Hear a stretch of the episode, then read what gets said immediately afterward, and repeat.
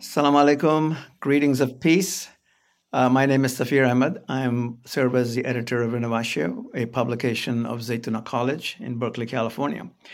Today, we are honored to have with us Chris Hedges. For those not familiar with him, I suspect there's very few, but quick introduction first, and then we'll dive into our topic for the day.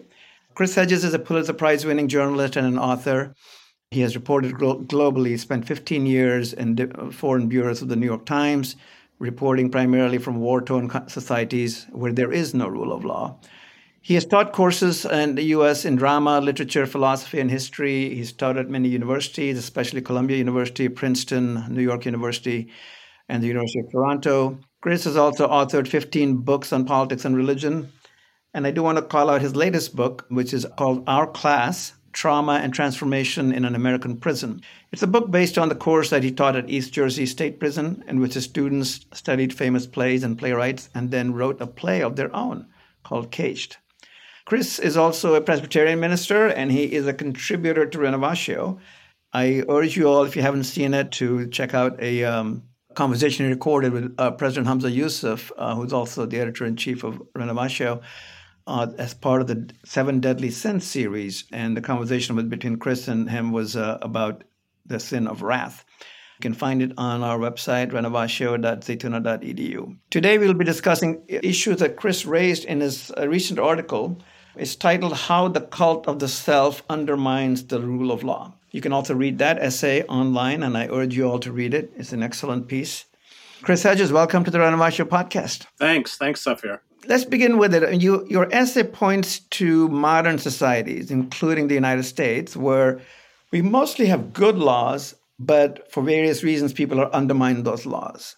But at the start of your essay, you also state that the rule of law is essentially neutral, meaning it can be used by tyrants or fascists, you know, in, in, in very, very mean and, and disruptive ways. But it, and what makes it a force for good, as you point out, is the inculcation of personal morality, which then translates to social or public morality.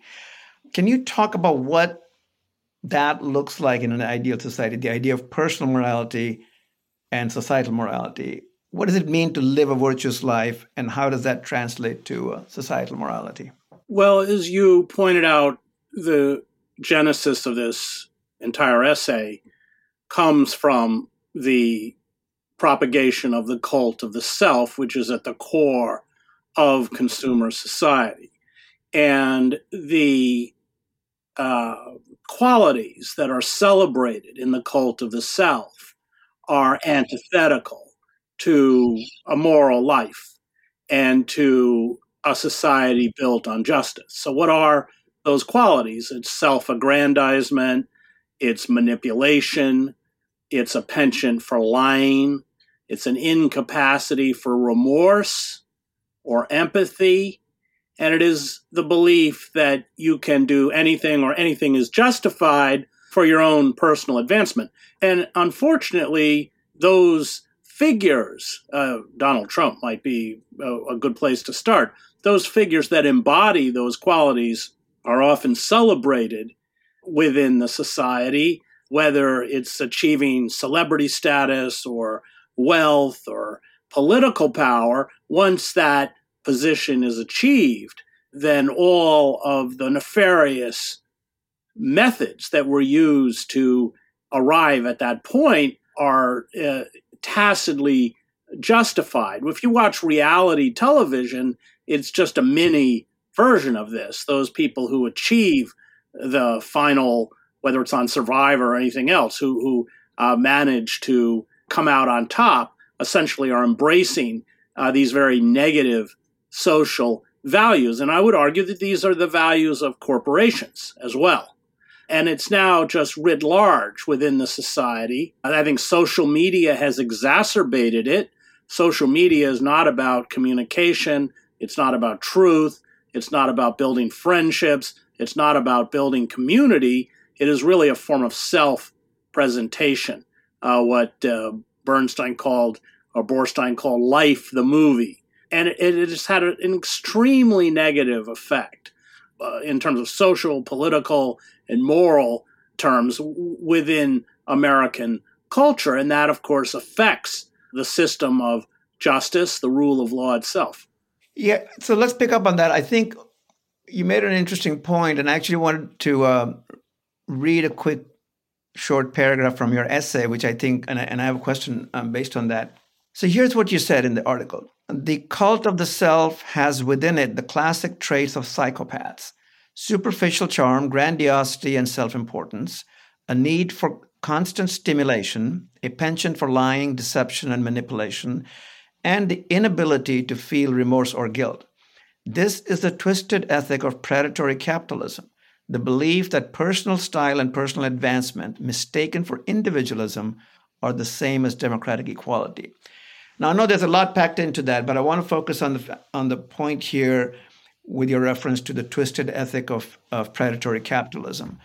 Can you explain the cl- connection between that kind of predatory capitalism you're you're thinking of and how it fosters and actually benefits from the cult of the self what's that relationship? How does that work? Well so what's the logic of a corporation? Uh, and karl polanyi writes about this in the great transformation. His book on the consequences of unregulated unaccountable corporate power. And it is that you therefore exploit human beings and the natural world until exhaustion or collapse. Uh, and that's why unregulated capitalism is such a dangerous force. Now, you can get into the debate of whether you could build a society without capitalist structures. I, I, come out of, you mentioned uh, that I'm a Presbyterian. I come out of Calvin, very dark view of human nature. Uh, so I think many people are driven by self interest. However, that self interest has to be contained and controlled. When it becomes the dominant ethic of a society, uh, then you build social structures that become predatory uh, against both human beings and the natural world, which is what we have done. Corporations function as totalitarian systems. Uh, they are completely hierarchical. You cannot bring in any kind of political stance within those corporations, even if you take unpopular stances, uh, political stances in your free time outside the corporation, you can be punished. And there's a corporate mindset that essentially forces you, no matter what your moral stance is, to conform to the very dark ethic of corporate power, which is again about exploitation. I mean, that Mark Karl Marx got that right. That it's it, there are two mantras for the capitalist, and that is reducing the cost of production, which usually means subjugating and impoverishing labor, and increasing profit. If you don't hold fast to that, you can be even the CEO of a major corporation. But if you don't reduce the cost of production and increase profit, you're out. They'll find somebody else to do it. So that again takes precedence over, we can talk about the fossil fuel industry, the very ecosystem on which we depend for life in the hands of Chevron or ExxonMobil or BP or any of these corporations, whatever kind of personal morality people may have. And we know, of course, that these corporations going all the way back to the 70s, so internal studies were well aware of the effects of climate change. But of course, nothing is done because it is about the primacy of profit and the primacy of exploitation. And that's why I quote often John Ralston Saul, the great Canadian philosopher, who talks about the slow motion corporate coup d'etat that's taken place. And it's effectively over. And, and, and it brings with it that ethic. Uh, and, and I think that's partly why you see such hostility to independent moral forces including religious forces. This is a very secular ideology that is is an anathema to I mean, even the study of the humanities, I mean, the, the proper study of the humanities in universities is to question or to help students formulate the kinds of questions by which they can question assumptions and structures. And Without that language, uh, you, if you don't know how to ask the question, you can't begin to search for the answer. Uh, and so that's where you see the whole vocational aspect of education, whether that's at a low level in charter schools in poor neighborhoods, but even at large elite universities. I went to Harvard, I taught at Princeton. The, the, the primary major is computer science. And even at those universities, you're watching the humanities wither away. And we won't even get into a discussion about philosophy departments, which are being axed right and left, as well as the study of religion or ethics. It's, it's uh, at, at best at most universities an afterthought. Uh, and, and when you look at many state schools, for instance, uh, they rely on corporate funding, not, not only grants, but, but even to fund whole departments.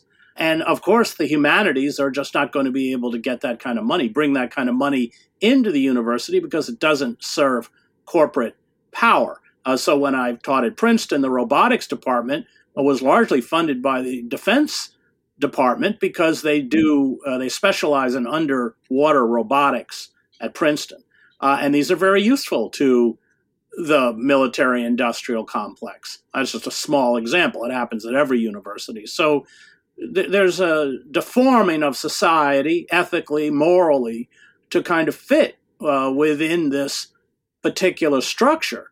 It is ultimately the way it's fueled is it's all about the celebration of us at the expense of everyone else, which is turning, I think, religious, traditional religious thought, whether that's Judaism, Christianity, or Islam, on its head, where it's not about us. It's about the vulnerable. It's about the weak. It's about the widows, the orphans, you know, you get that out of the Quran, you get that out of the Hebrew Bible, and everywhere else. And so I think the tradition that you come out of, the tradition that I come out of, is very much an anathema to the, I don't want to call it ethical, but to the value structure uh, that is being implanted now under the corporate state and embraced by institutions that essentially are training or rearing people to function within this society. You raise an interesting thing, but the thought that comes to my mind is as individual, all that you said, uh, it makes complete sense. I mean, the, the self interest of the corporations and the institutions and how they manipulate and, and, and control, you know, without overtly seeming to control anything. But at some level, we as individuals are sort of complicit in all of that, right? I mean, you know, people say, well, it's too bad they have sweatshops, but everybody will buy an iPhone. You know what I mean? Or there's, so there's no connect. There's a disconnect between our what we claimed we believe and want to see, but we don't act on it. You know, so I'm just curious about what from a to change the focus to uh, to the individual a little bit. And you mentioned religion, so I'll say I'll give you this. I mean, for instance, in the Quran, you know, there's a verse which is quite well known and people quote it a lot, which is that God does not change the condition of a people until they ch- change the, their own condition, right? Um, until they change themselves. And the lesson for us is to be introspective um, and guard ourselves to be a virtuous person. Uh, different words, you know, very clearly says again, very well known, enjoin the good and forbid the bad. It seems that other religions also teach similar, you know, uh, struggle or teach us to struggle against our lower selves, right? So I'm curious about what is your faith and your tradition, you know, teach that, and and and is that something? Is the focus not at it? It is on helping the poor and all of that that you mentioned, but it's also on kind of taking care of ourselves first and, and making sure we live a certain, you know, a certain kind of life and we show up in public life in a certain way with certain you know character and virtuous um, uh, you know character in that sense. Right. So Paul Tillich, Paul Tillich once said, you know, there aren't any atheists. Everybody has a god. It just depends which one you worship. Some people worship the idols of greed or power. He calls it what is he asks what is your ultimate concern. So if your ultimate concern is yourself, if you have spent your life building a monument to yourself, then in biblical terms, that's idolatry. And I think we live in an idolatrous society because we are encouraged to build little monuments to ourselves at the expense of others. I think it's extremely difficult for people to achieve a moral life without a community. Alternative communities that challenge uh, this ethic, that challenge corporate capitalism, that challenge the narcissism and hedonism of the consumer culture have withered away. Uh, Hannah Arendt, interestingly enough, when she talks about mass man in the origins of totalitarianism, she said the prerequisite for the mass man is not brutality. The prerequisite is social isolation because those people are tempted into a foe or a false community built around an ideology, even an ideology of hatred. And if they pay fealty to that ideology of hatred, then they are embraced. But of course, the moment they question that ideology of hatred, they become pariahs and outcasts. So there's a tremendous price. It's not a real community. It's, it celebrates communal or collective thinking, again, hierarchical, top down. I wrote a book on the Christian right. And in many of these megachurches, they function as cults. I mean, I read Margaret Singer's great book, Cults in Our Midst. And uh, it was fascinating how similar her description of a generic cult fit with many of these Christian right institutions, including led by usually a white male, almost always a white male quote unquote pastor. These people are, you know, don't actually have divinity school degrees usually, who is in touch with God, who can never be questioned. Any kind of your own self doubt or self questioning becomes heretical, backsliding. So I, I think that it's it's very difficult if you're not given the linguistic tools, if you're not educated to be to begin to ask the questions. And number two, I think it's very difficult to do it alone. And I think that's a point that Hannah Arendt makes. And many of the great writers on totalitarianism, Fritz Stern, for instance, and Hannah Arendt and others, uh, in his in Stern's book, The Politics of Cultural Despair, he talks about as the starting point for totalitarianism that despair, because loneliness is really about despair. Alienation is about despair. And I wrote a book, America, the Farewell Tour, drawing out of Emile Durkheim. Uh, so Durkheim, in his book on suicide, the great French sociologist, sets out, asks the question, what is it that drives individuals and societies to carry out acts of collective self annihilation? Freud would call it the death instinct, uh, thanatos. And I would argue that we are a society enthralled with the death instinct. And he said it is the rupturing of social bonds. That's where we get the term anomie. And that when those social bonds are destroyed, that then people begin to act out in ways that are self destructive. It's about self annihilation. So in that book, I look at the major ways within society we are essentially destroying ourselves, gambling. I wrote that chapter out of the Trump Taj Mahal before Trump announced that he was running for president. The uh, whole pornification of uh, American society, the sexual sadism that has become normalized. I also wrote about that in Empire of Illusion, uh, the opioid crisis, uh, hate groups. I mean, Durkheim says that those who seek the annihilation of others are driven for longings of self annihilation. And so that book really tried to look at the various deadly pathologies that are rippling across the American landscape that are triggered. The rupture of these social bonds, the atomization, that's again a term from Hannah Arendt, which she considers atomized human beings to be extremely vulnerable to recruitment into these death cults. Let's call them what they are.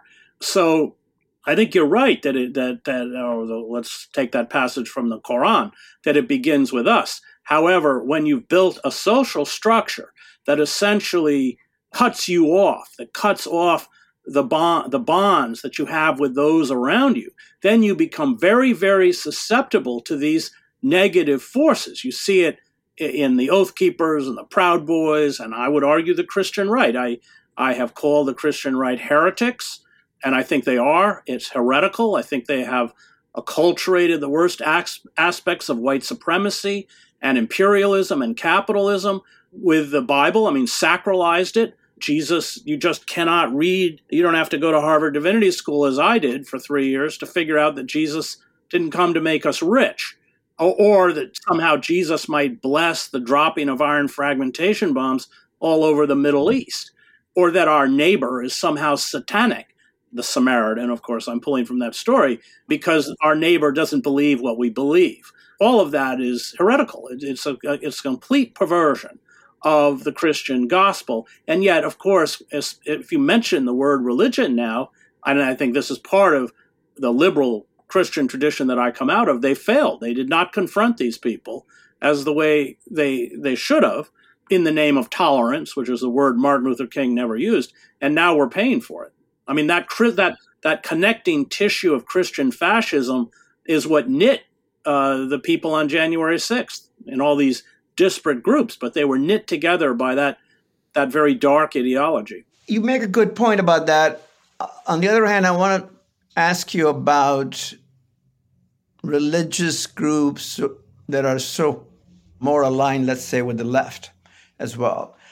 Uh, do you think that religious leaders in the past 50 years or so, in your lifetime and mine, really, we're about the same age, uh, who focused on, you know, there was a kind of a, they focused more on systemic, you know, problems and perhaps at the expense of focusing more on the flock, so to speak, on their flock, meaning that their intentions were good, but do you think they ignored and downplayed personal morality? And was that a mistake?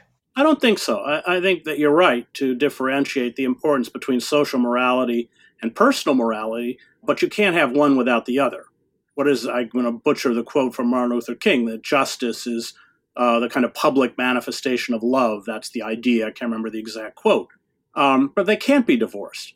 I mean, my father was a Presbyterian minister who was very involved in the civil rights movement, the anti war movement, the gay rights movement. At the end of his life, my uncle was gay. So, uh, but there there has to be a balance. I think you're right in that. There has to be uh, both. But we lived in a very we didn't work on the Sabbath. There was no alcohol in our house. I mean, and I think you need both the structure around the personal morality and the public morality. And I think that the attacks against socially active clergy, such as my father, often use that argument that somehow uh, they were neglecting their personal morality or the personal morality of their flock for a public morality. I, from my own case, that definitely wasn't true. In fact, I think that clergy that, are, for instance, during the Vietnam War, were extremely effective in a way that many of the uh, student protesters, uh, not to mention groups like the Yippies and others, were not in bringing back that anti war message to the mainstream, to the middle class, to their congregations. I mean, you're right that you have to have both. You can't have one without the other. Daniel Berrigan, the great radical Catholic priest, along with Thomas Merton, of course, wrote quite a bit about this. So Berrigan, who was in and out of jail his whole life, burned, they burned draft records and then prayed around the burning records till they were arrested. He spent two years in federal prison, but he was acutely aware of of that the importance of both sides, and he writes quite a bit about it. And he would go on retreats uh, with Merton at the Trappist monastery. So, and before they carried out actions, there was fasting and prayer, and and so yes, I mean I think you're right that, but I I I know that is often a criticism that's leveled at people who embrace the social gospel but I, I was a boy, but I, my father dragged me off to these demonstrations.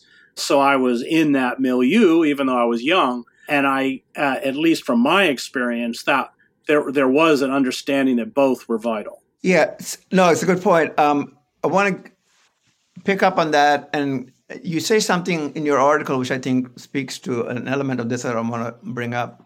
You talk about the rule of law, and then you say that you know that that it's ultimately based on intangibles, as you call them, basically, you know, faith and reason, uh, being able to delineate, you know, truth from untruth. But you also say at one point that these intangibles are inculcated into society through religious belief and education, as well as through democratic participation. Do you think that part of the moral decay we're, we are witnessing is because of the decline of religion in general, of religious schools? And if yes, what explains that decline? What, what, what happened there? Well, I can speak out of my own tradition. Sure. And what happened in the liberal Christian church is that the cult of the self infected the church deeply as it affected the rest of society. So let's just take how spirituality becomes defined. Uh, it's how is it with me, which fits with the cult of the self and with narcissism. Uh, and again, that f- for me flips uh, one of the fundamental religious values on its head because the the primary question is not how is it with me, but how is it with you? That's Buber's I and thou, and uh, and so the church is not immune from the effects of the wider society. Uh, the stance of clergy, such as my father, was against the Vietnam War, in the civil rights movement. We lived in an all white farm town where Martin Luther King was one of the most hated men in America. This was disturbing for many people in the congregation. But I think, though, uh, as go back to any prophet who stands up for justice, the message is disturbing and entails a cost. And if it doesn't entail a cost, it's probably not that moral. And so the response of the church was to retreat into itself, not to confront what Kant would call the forces of radical evil on the outside, but focus on interior lives at the expense of social morality. And I think there, going back to your question, in fact, what the church did is walk away from social morality and put all of its emphasis on personal morality, which is important, uh, but devoid of social morality is impotent. It, it, it, it actually doesn't transform society in any meaningful way. I would also say that the great line from Abraham Heschel, he was the rabbi who marched with King, and other, he marched with King on sa- uh, Saturday when on Shabbat, and he was criticized by other rabbis. And Heschel said, Well, I march with my feet. I, I pray with my feet. And I think that, that there is that understanding that involvement in issues of social justice and in a public morality is vital to the sustenance of our own faith, our own belief system, and I would say our own spirituality. That, and I think King writes about this beautifully at the end of his book, Strength to Love. There's a bomb uh, thrown at his house. His children are inside, and he's thinking of giving up and he's sitting in his kitchen and he writes this beautiful meditation and that he's overcome by that spiritual force to fight for the good. But I think that if you don't confront radical evil, and if you don't understand that that, that evil is real, then it's hard to tap into that spiritual force. We have to defy evil in big and small ways. Uh, and when you defy radical evil in the public sphere, it can get you killed. It's dangerous. Uh, I saw it, whether it was Oscar Romero in El Salvador or King or anyone else. You know, you made an interesting point there about how even religious um, institutions or, or pastors or how there was a time when they would actually influence society, but now they're under the influence of, you know, they're vulnerable to the, the larger social forces, if you will there's an interesting teaching in Islam. You know, we, we talk about how the scholars, meaning religious leaders, you know, good scholars, religious leaders, scholars are the inheritors of the prophets. You know, like that's the idea is that that they you look to them to guide you in, in, in these kind of matters, right? If you step back from the things you were talking about, what we're discussing right now, and look at this complete back to the cult of the self in a way, but this complete degradation of culture that we, you and I have witnessed in our lifetime, the last 50 years or so, let's say. There are many reasons for it. Obviously, it's not a simple matter, but you know, there people talk about the loss of metaphysics, the loss of religious life, an active religious life, and communities of religion. You, your point about communities is really important, I think, that, that it's not just the individual, it has to be supported by a, a community of people. But also, you know, there's all these other factors in universities and stuff, the critical theory idea, the whole kind of what I would call a European import, if you will, with, with critical theory and Foucault and, you know, Marcuse and everybody else in the Frankfurt School. What do you think are the primary thing factors that led to that cultural decline and this kind of you know cult of the self is where we're at is nihilism where we're at almost? But what what are the key factors do you see society wide and in, in your lifetime that you witnessed? Well i would first cite the the wealth of the united states. Uh, now the country of course with social inequality isn't what it was immediately after world war ii even into the 1960s but still it's a a country that has a kind of affluence, and that affluence is seductive. We measure people's worth by the amount of wealth that they attain. If we look at many of the radicals, I remember being with Ralph Nader in his office, and he had a picture of a bunch of lawyers, Nader's raiders, who in the 60s and 70s went after corporations. And he just said, you know, that's a corporate law lawyer, that's a corporate. So uh, that ideal, it's easy to get seduced with the kind of money that you can make away from that focus on uh, social justice, which I think is is you know defines a life of meaning. Uh, we know from the early 70s corporations went after the left within universities and I think have effectively captured them. We cannot exclude the erosion of the media into now forms of entertainment and I they've siloed the media to cater including my old employer the New York Times. They silo the media to cater to a particular demographic. They tell that demographic what it wants to hear. And then the flip side of that is they demonize the other demographic. That's the left and the right so there's a breakdown in terms of an ability to communicate and I saw those kinds of divides within Yugoslavia so I think there's several forces at work. Students don't study ethics. Uh, I mean, I suppose you do if you still go to divinity school or Islamic college or you know rabbinical school, but the numbers are just withering away. I mean, the seminaries are depleted, closing right and left. Uh, that again, that liberal religious tradition that I come out of is in steep decline. I mean, just in terms of numbers, churches are being sold off. In many cases, we ourselves are culpable. I mean, I don't think it's necessarily to- can totally b- be blamed on societal forces, but it, it is essentially the that that old ethic, and we can go all the way back to the turn of the century with Rauschenbusch and the social gospel. You know, these were powerful movements at one point in American history, and I think that they've just been capsized and, and you reach a point where the very language you speak is not even intelligible to the wider society. It doesn't even make sense to them anymore. Plato writes about this, of course, in in the Republic, where Socrates goes to trial, and he said it's useless for me to carry out a defense because it's like somebody who stole a piece of bread going before the baker. They don't even speak the language to understand that deeper morality that exists.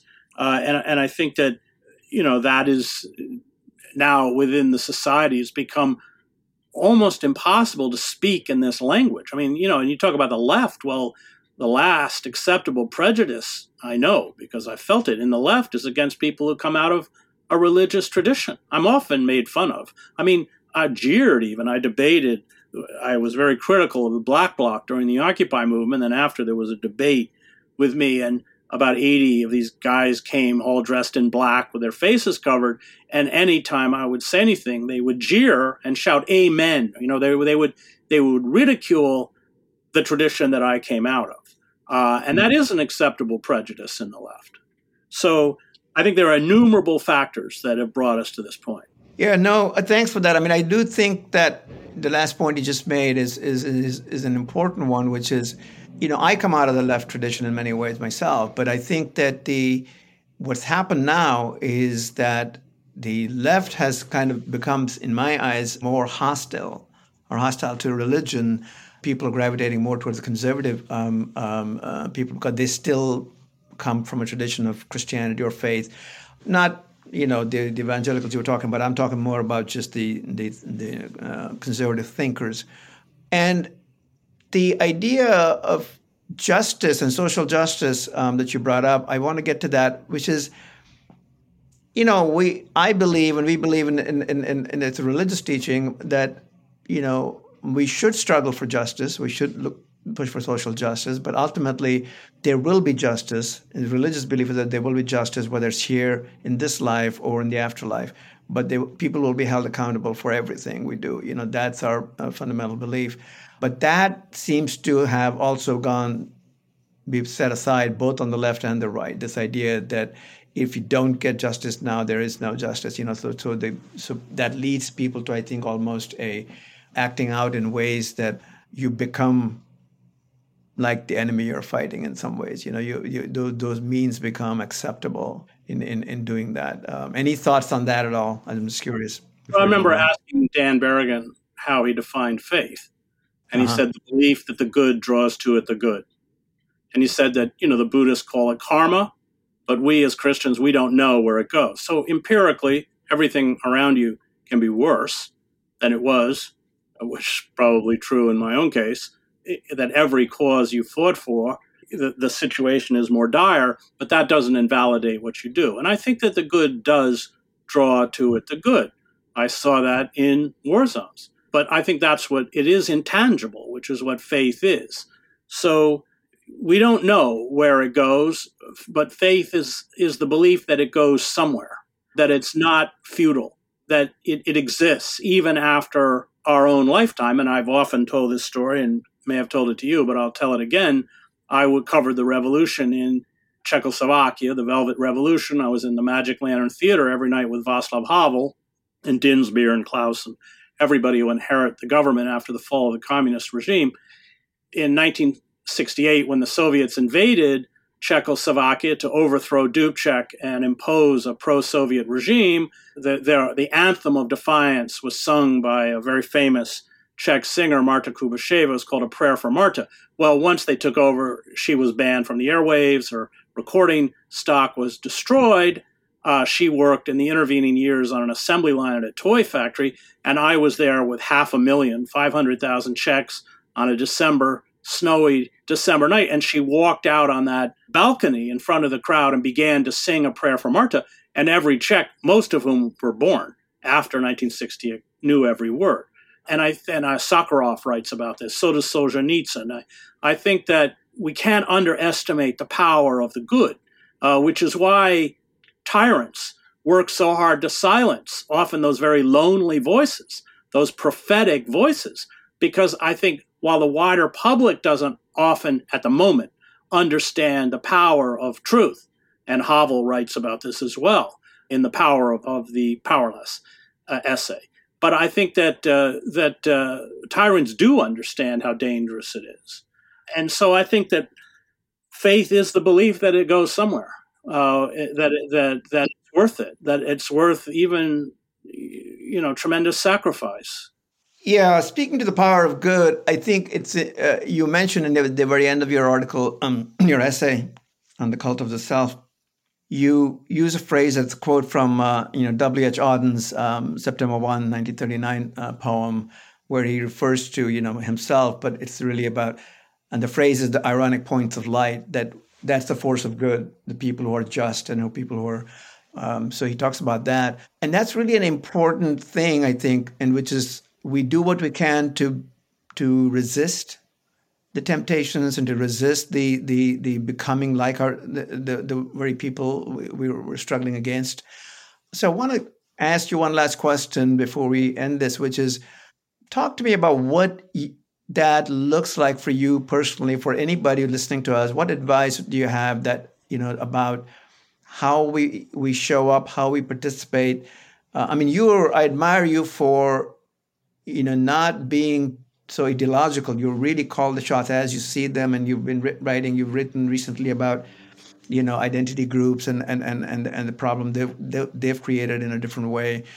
So tell us about what you think. How we as individuals can show up, whatever sphere um, we are in, whether we're students, whether we're workers, whether, whether we're, you know, scholars, how we can show up and and what resistance to these things looks like, and what uh, living a virtuous life uh, looks like and how we show up. Well, I don't think you can teach morality in the end. I think you have to show what the moral life is about. It really requires an understanding that, it, number one, it's not about you and it, it's certainly not about your career. And the career, especially when you get to, you know, let's say the level of the New York Times, can uh, be an idol uh, that you sacrifice your morality in order to retain. And I confronted the New York Times over I was very outspoken against the invasion of Iraq, and I'd been the Middle East bureau chief for the New York Times. So I spent seven years in the Middle East. Was Iraq was a country I knew well, for all, all and I uh, denounced the calls to invade Iraq for all the reasons we now know, of course. But that destroyed my career. But, you know, I didn't need the imprimatur of the New York Times to tell me who I was. I knew who I was. And I think that uh, it, it requires independence. It requires the belief, as we spoke about just a little while ago, that the good draws to it the good, even if we can't see in that immediate moment the effect. And that, that in the end, for those of us who come out of a religious tradition, evil is real. It is real. And it must be fought. And when you truly take on evil, it's a very dangerous game to play because evil, radical evil, will stop at nothing in order to retain its power. And I think that confrontation, which again, you know, if, if that is your sole occupation in life, then you will essentially be destroyed spiritually. That there has to be a, the sustenance of a personal morality as well there has to be a time for a personal morality. Uh, Berrigan again writes about this a time for reflection, a time in order to, to remove yourself from the contaminants of society in order to confront society. But I think that's you know ultimately what we're called. We're called to fight those forces, which are again within a secular society often dismissed or minimalized. But I think those of us who come out of a religious tradition are acutely aware of these forces of the death instinct, um, and uh, and that that death instinct has to be fought at all costs uh, on behalf of the forces of life, those forces that nurture, protect, sustain life, and that it is this. Uh, we'll go to Freud. Freud writes about it. This cosmic battle between what he calls eros and thanatos, and as Freud said Eh, both within individuals and societies, at any time one of these forces is ascendant. And I think we live in an age of the death instinct. I mean, quite literally, we're flirting now with nuclear Armageddon. When you see the world that way, uh, then not to react against that evil uh, is essentially a denial of not just a social morality, but ultimately your own religious orientation of the world. Yeah, thanks for that. I mean, I think uh, I want to end by saying what you just pointed out. People who give up careers or give up, you know, things for for their ethical principles, we have to honor those people. Those are the heroes. You know, those are the people that are actually standing by. You know, they're especially from the religious tradition, but even just you know people who are not particularly religious. So on the last, I want to end it by kind of saying I that's one of the reasons both uh, I myself, but everybody at Zaytuna and uh, President Hamza Yusuf, I think we all sort of honor you for what you have been doing, what you have done in your past, and what you continue to do, because you are somebody who lives according to the principle. Like that story you told about the New York Times and why you left the New York Times, you know, and how you were asked not to protest against the war, and that was your, you know, uh, the tipping point for you, and and and and you walked away from it. So we honor you, and, and I think uh, I thank you for everything you're doing, and I uh, pray for um, success for you for everything you're doing, uh, and and I hope you continue to do that. So thank you very much, Chris. I appreciate you taking the time, and thanks for joining us today. Yeah, thank you, Safir.